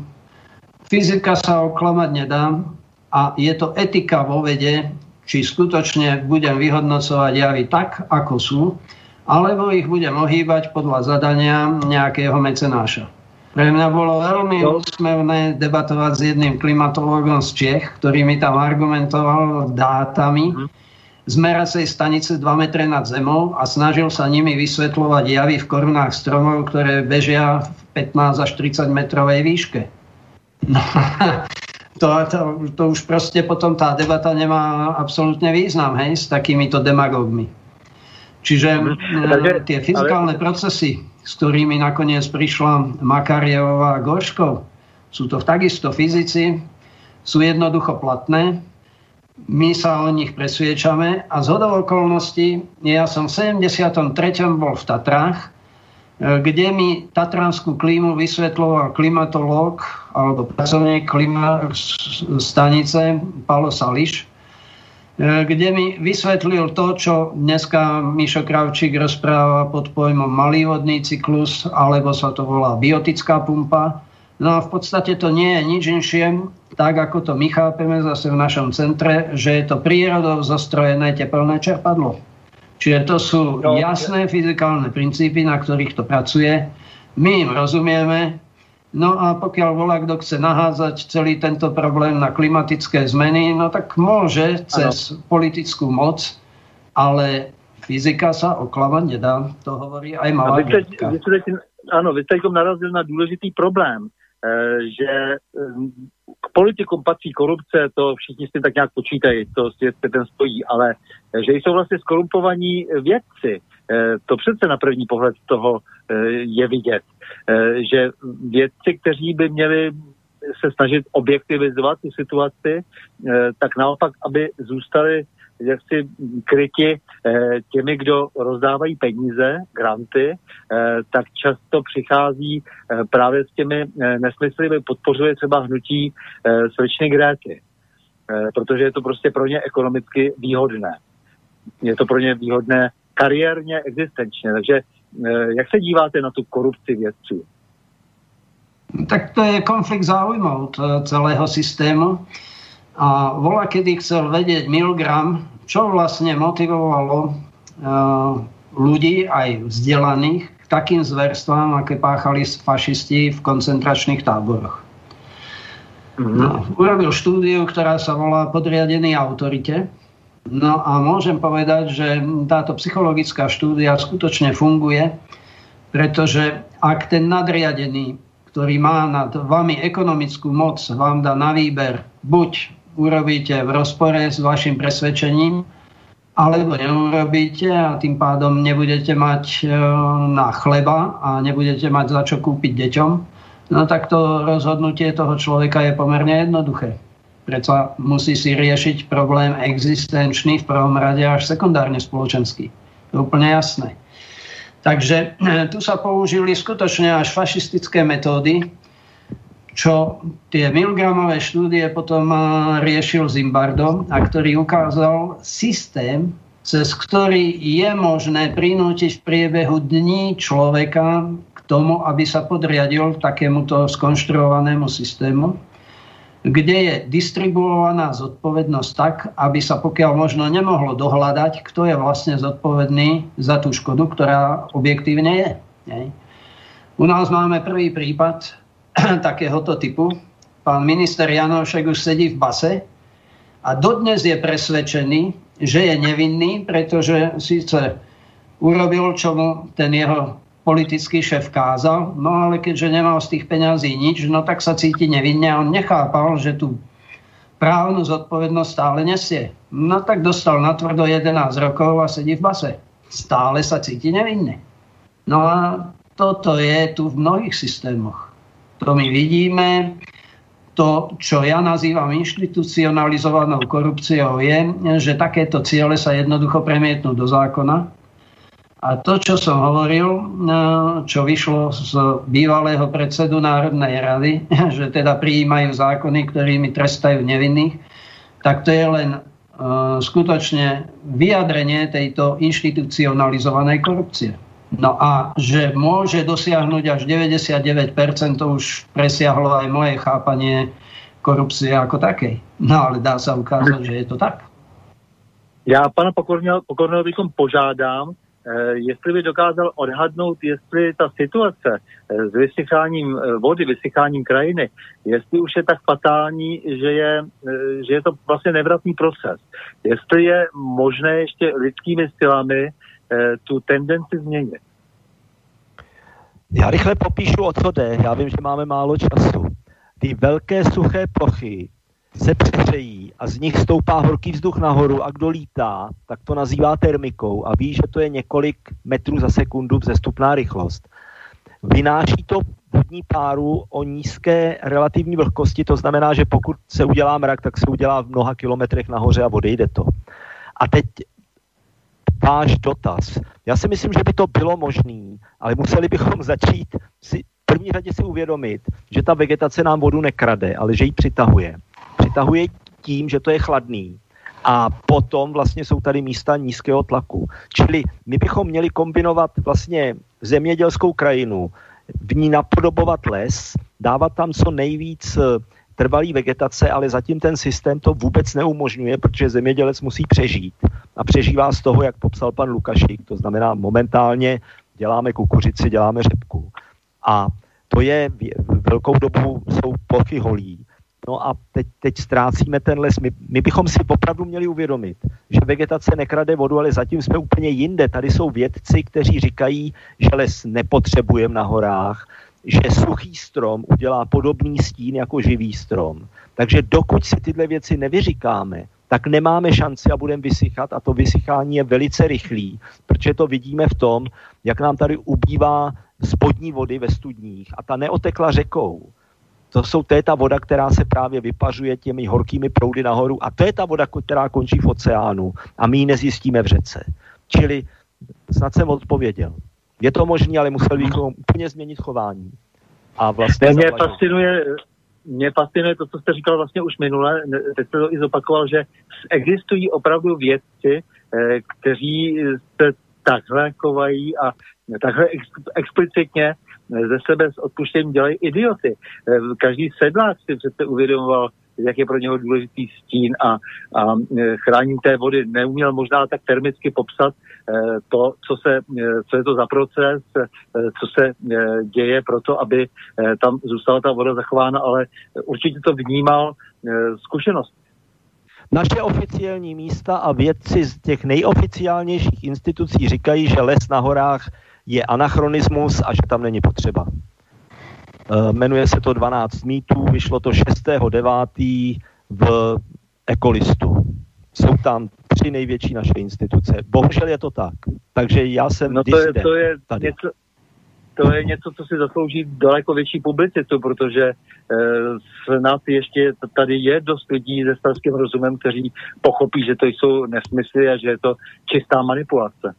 Určitě jsou to lidi, kteří dělají denně v lese, jsou to lidi, kteří dělají na zahrádkách, ale ty nedělají tu oficiální vědu. A ještě k tomu zadání, k té korupci, ona je to ideologie. Dneska máte projekty, které se nazývají Low Carbon Society, to znamená, jak udělat společnost, která bude produkovat co nejméně oxidu uhličitého. Čili předpokládá se, že ta vysoká, vyšší koncentrace oxidu uhličitého je hlavní příčinou klimatické změny, nedebatuje se o tom, je to dáno a vědci pracujte na tom, abychom neprodukovali oxid uhličitý. To je zadání, to, to není věda, to je ideologie. No, ak by som mohol do toho vstúpiť, tak je to pomerne jednoduché. Čím máte viac lesa, tým viac toho kysličníka uhličitého z atmosféry stiahnete aj do toho cyklu zabudovania do živej hmoty. Čiže stačí otočiť celý ten problém a zrazu sa zistí, že sú tu reálne technológie a spôsoby, kde na jednej strane nosným prvkom je voda a sekundárne sa skutočne znižuje objem kysličníka uhličitého. Čiže to, čo som povedal pred chvíľou, stále platí ak volá kto príde s nejakou teóriou, tak základná otázka je, ukáž, kde ti to funguje.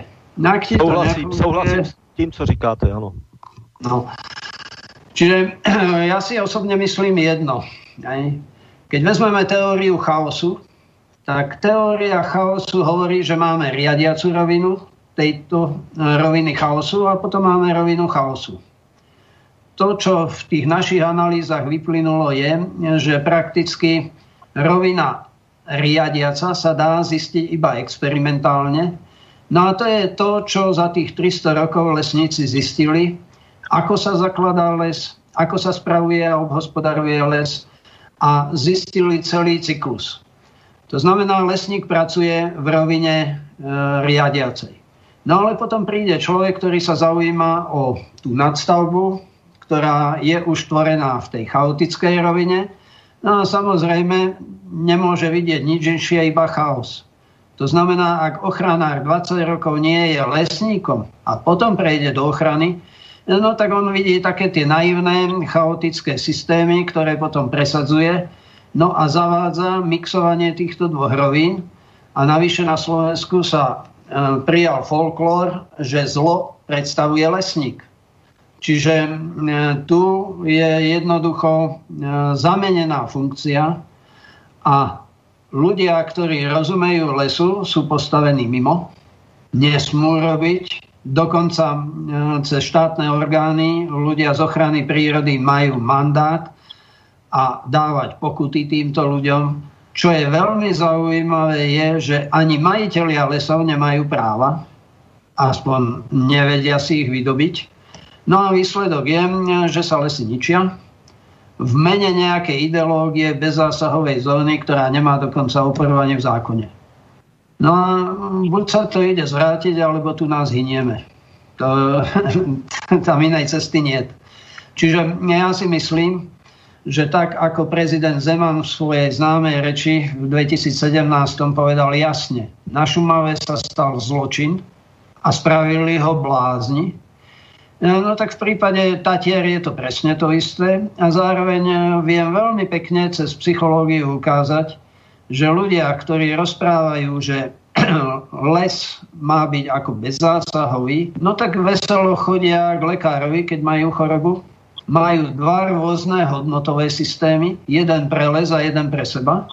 No a skutočne by som povedal, že splňajú kritérium práve toho, čo povedal prezident Zeman, e, že potrebovali by e, skutočne reálneho lekára s takýmito názormi. Žiaľ, e, Pánové... vytvárajú sa davy na ulici, vytvárajú sa rôzne petície, kde ľudia podpisujú nevedia čo. No ale to, čo sme odkázali pánu ministrovi, je, že aj on musí robiť s odbornou starostlivosťou a nech je petícia akákoľvek, tak ju musí spracovať s odbornou starostlivosťou a jeho rozhodnutia dané do vlády a následne do parlamentu musia splňať tieto kritéria. No a tam ja vidím priestor, cez ktorý budeme rokovať, či už e, s ministerstvom, alebo s Národnou radou. Asi tak. Drazí pánové, bylo by možné si trošku zakomparovat, e, jak ve srovnání s námi e, se starají o lesy naši sousedé. Eh, jsme uprostřed eh, střední Evropy, nebo jsme uprostřed Evropy a eh, kolem dokola jsou poměrně některé země poměrně lesnaté, ta Bavorsko, Rakousko, podkarpatská, podkarpatská Rus severní, jižní Polsko, tam jsou všude vesty. Jak se chovají eh, okolní uh, sousedé? Já, já dám jenom krátkou poznámku, protože bydlím v Jindřichově Hradci a dokud se mohlo jezdit přes hranice, což je vlastně čtyři týdny ne, tak uh, tam se o to přeci jen snaží víc s tím kurovcem bojovat. Oni převládali spíš větry od západu, od jihu, takže jim tam zatím tak moc nešel. A e, i když ho tam mají, zejména od nás teď, tak to držej. Bavoráci taky, ale taky mají velké potíže a v Sasku to schne hodně. Takže eh, je to, to, co já vidím, tak se snaží víc, ale mají kurovce taky. Nevím, jak má zkušenosti pan Lukašík. Ne, de, no to, má... to jestli, jestli, jestli jsou více ovlivněny ideologií vlastně všechny ty země, jestli je to vlastně trend, civilizační, evropský, eh, euroamerický, já nevím. Eh, Odpovím rychle. Je... Bezásahovost uh-huh. začala v Bavorském národním parku už někdy koncem 70. let, ale no. tam to měli omezený na 10 tisíc hektarů, okolo byly selský lesy, který, když jim tam vletěl kůrovec, tak dostávali poměrně velké kompenzace a ten bez, bezzásahová oblast byla kompaktní, to znamená, že to bylo 10 tisíc hektarů, pak tomu časem přidali dalších 11 tisíc s tím, že zasahovali. Tam vznikly ty bláznivé myšlenky, že kůrovec se nasytí a tak dále. To zatím byl muž jménem Bible Reader. No a ty lidi si jinak ty lesy docela hájili, protože tam nedošlo k transformaci lesnictví a jsou tam malí hospodáři, kteří dovedou do toho lesa vletět, pokud ještě těch stromů je jenom pár. My víme, že u nás ty, ten kůrovec má tři příčiny. Ta první je, že se úplně zbláznila společnost, že se ten kůrovec že, že nevadí, čili jsme ho začali kultivovat na Šumavě. Za druhý jsme udělali transformaci lesnictví, kdy vznikly, kdy lesy České republiky ztratili lidi, pak vznikly velké firmy, které ošetřovali lesy a mezi tím zanikli malí hospodáři, takže já, když jsem potřeboval na půl hektaru někoho sehnat, tak jsem nikoho nesehnal, protože ty malí lidi nejsou. A do toho jde to sucho, které si způsobujeme sami a ten smrt tím strašně trpí. Skončil jsem tuto otázku. Prosím, pan Kašík. Súhlasím, presne takto je to aj u nás. S tým, že Tatry boli napadnuté práve na Slovensku najprv z polskej strany, tam vytvorili prvú bezzásahovú zónu, pokiaľ ma správne informovali. No a prvé vôbec e, oblasti, ktoré boli napadnuté, boli Belianské Tatry. To sú, to sú zúfalé pohľady na jedny z najkrajších dolín, ktoré máme. A keď sa tam bol pozrieť súčasný, e, súčasné knieža Hohenlohe, ktorý to tá rodina vlastnila, tuším do 30. alebo 35. roku, kedy to predali štátu. E, no tak zalomil rukami a hovorí, to ste takí bohatí, že si neháte tie nádherné doliny takto, tak, v takomto stave. No a to, čo je nebezpečné, e, sú dve veci. Na jednej strane je tam toľko suchárov, že riziko požiaru je neúmerne vysoké a na druhej strane sa už dostáva do stavu takého, že na niektorých častiach už pôdny kryt ide dole a obnažujú sa holé skaly. To sú nevratné procesy, to sú neuveriteľné škody na ekológii. No a keď si predstavíte, že každý strom pán Simon ohodnotil cez moderné prístupy ekologické zhruba na tisíc eur na jeden strom ekologických služieb, tak tie hodnoty dreva sú v podstate nezaujímavé. A keď som to zrátal pre Slovensko, tak ekologické služby lesa na Slovensku majú hodnotu od 500 do 750 miliárd eur. No a vyčíslená škoda sa pohybuje kde si medzi 15 až 25 miliárd eur. To sú najväčšie škody, ktoré vôbec máme v hospodárstve. Pre mňa bolo fascinujúce, že pán predseda vlády sa odmietol zaoberať s tým na vláde. To bolo neuveriteľné zistenie, ako sa otočil chrbtom. Čiže ten národ to cíti, nevie to vyjadriť. No a ja si myslím, že procesy, ktoré tu na rozbiehame, sú procesy, ktoré nakoniec povedú k tomu, že nie len bežný občan pochopí, že mu už ide o existenciu, ale že to začnú chápať aj politici. A reálne. Eh, dobře, teď jste správně řekl, že už jde o život, opravdu, protože jde o život eh, eh, určitě více než u jaksi některých nakašírovaných, nakašírovaných katastrof, které líčí spíše z ekonomických důvodů ten politický svět, tak se zeptám, existuje nějaká širší platforma, která by byla účinnější? Například může určitě, protože tady není žádná jazyková bariéra, existovat nějaká československá, když tady teď se bavíme, tak československá. No ja osobne verím europoslancom. Za Čechy tam máte europoslanca, ktorý skutočne rozumie základom lesa, aspoň také ja mám informácie. No u nás takisto rokujeme s europoslancom, e, ktorý veci rozumie, e, je ochotný si to naštudovať No a pokiaľ sú to takéto cezhraničné záležitosti, no tak je to možné riešiť aj z polohy Európskej únie. To je vec rozhodnutia europoslancov. Aj. Oni no, sú tam, majú ale... mandát, no a majú aj zodpovednosť. Ale, ale přece jenom jako jde o ten účinný mandát na naše národní vlády, protože přece jenom ten, tady ten tlak může být silnější. Ta, eh, Evropský parlament eh, prakticky nemá žádnou, eh, žádnou sílu, žádnou účinnost. Já takovou no. nějaký hnutí, nebo já bych to nerad nazýval platformou, protože ona je platforma věci pro Šumavu, která působí opačně.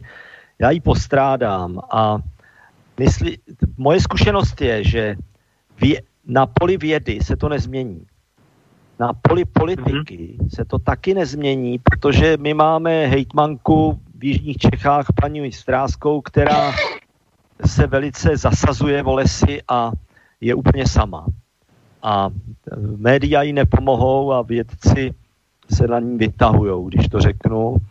A dokud si to neuvědomí takzvaný normální člověk, tak nevidím změnu. A ten normální člověk si to uvědomí třeba v květnu, když si budeme říkat o soběstačnosti, protože ta naše společnost se asi koronavirem změní v tom, že si budeme říkat, v čem jsme soběstační. A začne to vodou, potom si budeme říkat o soběstačnosti v potravinách, v zemědělství, v zelenině a pořád se ve zdravotnictví, v obraně a pořád v energetice a pořád se budeme vlastně k té vodě vracet.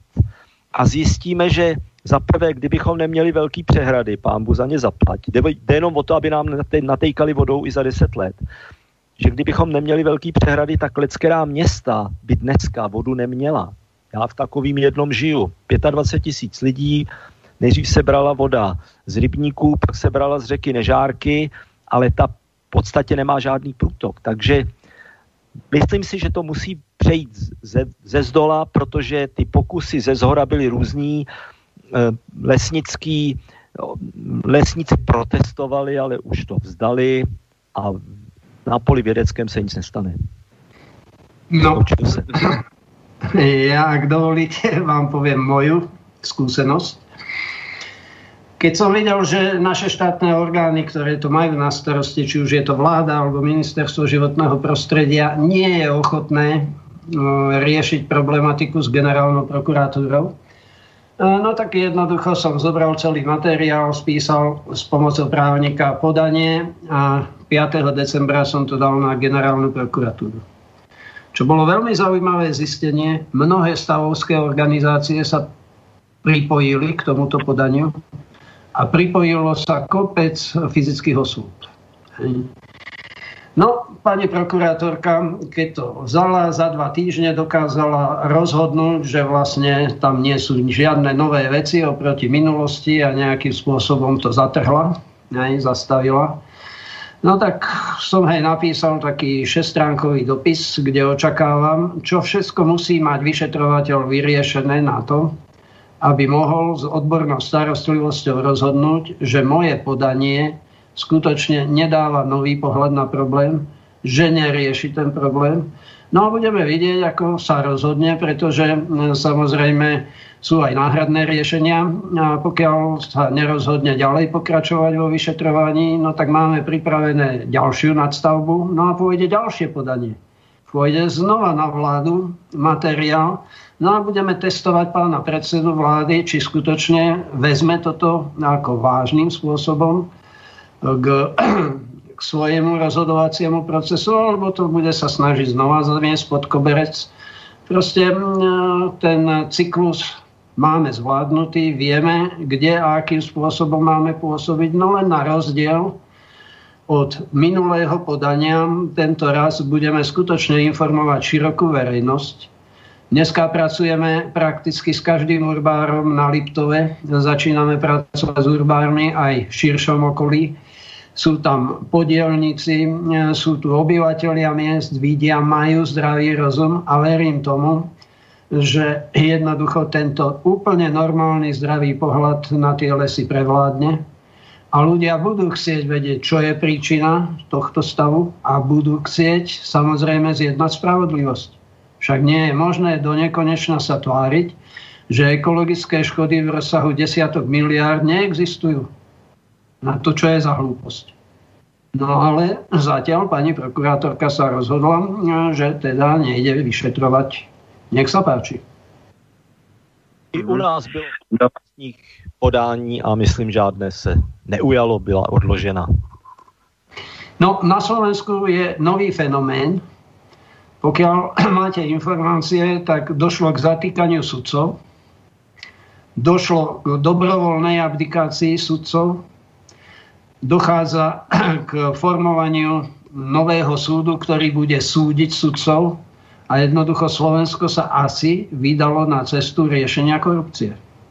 To sú neuveriteľné zmeny, ktoré tu na bežia. Sú zatiaľ prekryté tým koronavírusom a celou touto show okolo, okolo zdravia ľudí.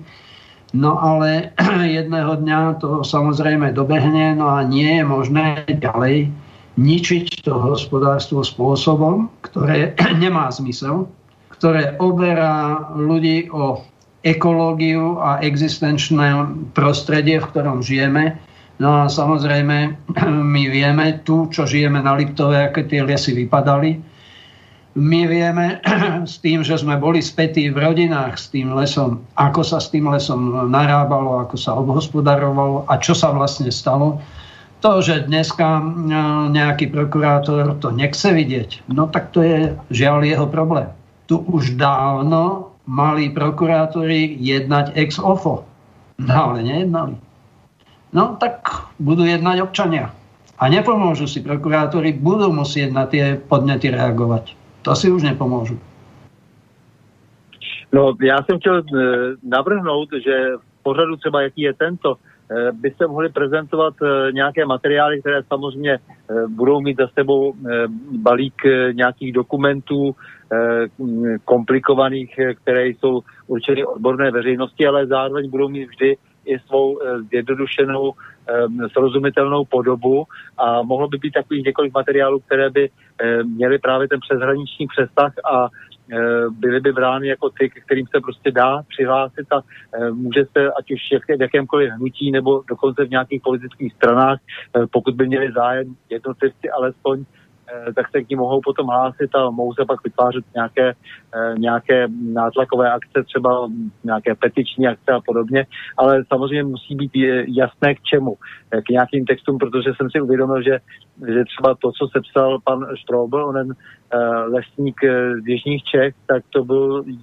jednoduchý, jasný, ještě by to chtělo asi samozřejmě trošku zkrátit a přece jenom Eh, přehledit prostě pro eh, běžného čtenáře, který nemá tolik času eh, studovat obsáhle, obsáhlou materii, ale dalo by se prostě z takového materiálu prostě vytvořit jako nějaký, nějaký manuál a ten by potom už se dal snadno prezentovat. Tak jenom to jsem se pokusil tak navrhnout, že možná by to nebylo špatně, kdyby bylo pár takových mluvčích něčeho, jako je tady pan Pokorný, Eh, přes eh, svoje téma, eh, základní téma, které, které by mělo, mělo vládnout trošku tomu, těm všem důvodům, proč to vlastně všechno děláme a proč se všichni staráme o tom, aby tady bylo více zeleně.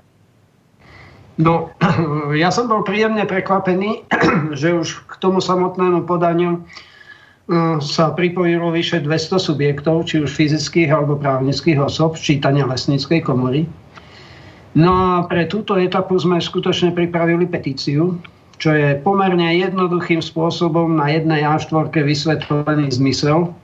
No a je tam 6 bodov, ktoré sú dostatočne jasne sformulované, čo žiadame. No a budeme chcieť podporu verejnosti tak, aby sme mohli s tou petíciou ísť do parlamentu. To je základný krok.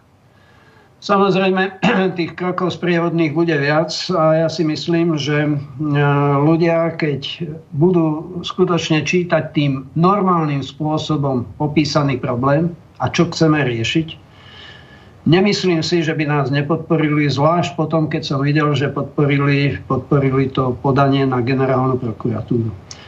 Bolo by zaujímavé, tá vaša myšlienka, keby sme takúto petíciu spravili spoločne. To by bolo zaujímavé to už by malo skutočne medzinárodný rozmer. Ano, a není, není, vyloučeno, není, není vyloučeno, že se to dá samozřejmě potom i e, transponovat za hranice jaksi těch, těch zemí, teda, které nejsou třeba propojeny jazykově, ale to už není takový problém, protože je celá řada lidí, kteří tam mají velmi intenzivní kontakty určitě e, v těch hraničních, e, přihraničních oblastech. No viete, tá zaujímavá situácia je, že kolega, ktorý tu na, je predsedom Urbáru na Vyšnej Boci, bol dlhé roky vo vojsku, kde slúžil na Šumave. Bol sa tam pozrieť po toľkých rokoch, dôverne tú Šumavu pozná, takže dneska už je vo funkcii správcu lesa dlhé roky a jednoducho Šumava mu je blízka k srdcu. Pán europoslanec bol jeho veliteľ. Takže to sú také životné náhody, že to je až neuveriteľné. A ako sa ľudia nakoniec dostanú k sebe, či už je to cez odbornú stránku alebo cez normálnu ľudskú stránku. No a mm, tak ako sme žili za socializmu, no tak v podstate žijeme aj teraz. Darmo sú tu dve republiky. Furt tie dva naše národy sú spolu. Naše desi sú v Čechách, častokrát e, Češi sú u nás Takže ja si myslím, že nič sa neudialo. Pokiaľ je zdravý ľudský rozum, tak si rozumieme. No a pokiaľ je etika vo vede, pokiaľ sa nedáme kúpiť nejakou korupciou, no tak potom tie riešenia sa nájdu. Tie riešenia sa dajú vyjadriť úplne normálnym spôsobom, tak, aby tomu bežný človek porozumel. A aj keď je za tým ohromné množstvo analytickej práce, teoretických modelov, ja neviem, akej detailnej fyziky, tak stále nakoniec zistíte, že najlepšie hnojivo na pole je maštalný hnoj, keď to mám tak povedať, že lesnícke postupy, ktoré boli zavedené v 70. rokoch, sú najlepšími. Nikto momentálne nič lepšieho nevymyslel. A všetky tie nové teórie, ktoré sú len teóriami, dovtedy, kým sa neoveria na 30 až 50 ročných experimentoch, tak sú len v rovine vedomosti a je veľmi nebezpečné ich zavádzať do praxe. To je veľmi nebezpečné. Tu nám máme výskumnú stanicu TANAPu a zhodol som sa s bývalým jej šéfom, skutočne perfektný lesník, kandidát vied, dneska vyše 70-ročný pán, že v obore lesníctva experiment najkračší môže byť tak 20 rokov. A skôr to vidíme na tých 40 až 50 rokov, aby sa dalo vôbec čo si povedať. Vidíme to povedzme na vysadenom lese okolo Mary, Liptovskej Mary priehrady, ktorý má 50 rokov.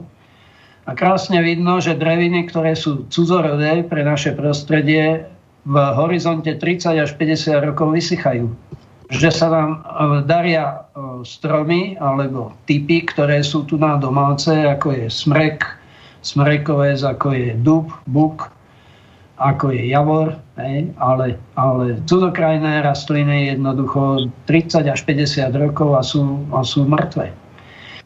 Čiže tá ekológia lesa má svoje zásady, sú na to odborníci a ja otvorene hovorím, ja nie som biológ a nie som lesník. Ja som systémár a použil som systémové prostriedky, ktoré som sa učil na fyzike pre jadrovú fyziku, pre fyziku tuvých látok a povedzme kvantovú mechaniku, ne? ale sú aplikovateľné, sú zrozumiteľné a dneska sa používajú v ekonomike, v sociológii a v ďalších oboroch. Čiže nevidím žiaden problém, aby pri podpise živého systému sme tieto princípy neaplikovali a nevyjasnili, ako to vôbec funguje. Jednoducho ten chaos, ktorý bežne produkuje živý systém, dokážeme systematizovať a vieme povedať, kde a akým spôsobom treba pôsobiť cieľene v rovine riadiacej, aby som dosiahol cieľené procesy, povedzme lesy blízke prírodným lesom. Ale ja ich do, docielím transformáciou lesa, nie jeho zničením a čakaním, že bez roboty sa to obnoví. No neobnoví sa, zničí sa aj spodný, teda pôdny kryt a jednoducho dostaneme hory typu dinársky kras, kde pred 2000 rokmi Rímania vyťali cédre, No a vznikli holé skaly. Nikdo to tak, už dneska děkuji. nevie revitalizovať. Tak a ještě poprosím o závěrečnou řeč, řeč biologa Jana Pokorného. Já funguji v mezinárodní skupině mezi Brazílie, Norsko, Filipíny, eh, St. Petersburg. To jsou lidi, kteří se snaží na současné úrovni znalostí zdůvodnit tu klimatickou funkci lesa. Čili to bychom mohli dodat. V roce 15 pro tu konferenci do Paříže jsme taky dávali takovou, takovou stručnou zprávu a je to pochopitelný, srozumitelný, protože vlastně to je v lesním zákoně, tam to asi dávali velký osvícený vlastníci tenkrát a byla to až intuitivní znalost lidská, ale teď zmizla, protože lidi mnozí místo toho, aby si ověřovali věci praxí, jak tady dělá pan Lukašik, tak to hledají v impactových časopisech a dokud to nenapíše Nature, tak to není pravda. Takže to vše. Děkuji za poučný večer pro mě. Takže vážení pánové, já děkuji za příležitost besedovat s tak erudovanými lidmi, jako jste vy dva. E, navíc, když ta erudice je ještě spojená s tak ušlechtilým bojem, jako je boj za budoucnost nás i našich potomků. Takže naslyšenou, naviděnou a nashledanou. Ďakujem pekne, pozdravujem všetkých a dobrú noc. Dobrou noc, přeju. S vámi myslí, milí posluchači, se také loučím a to s přáním mějme se rádi, buďme svobodní, zpříjmení, nevěšme hlavu. Spíme při svých bližních i národech, nepřátel se nelekejme a na množství nehleďme. Pořadu na pravou změn se uslyšíme opět za týden v pondělí 20. dubna v obvyklých 20 hodin a 30 minut. Naslyšenou a do počutia.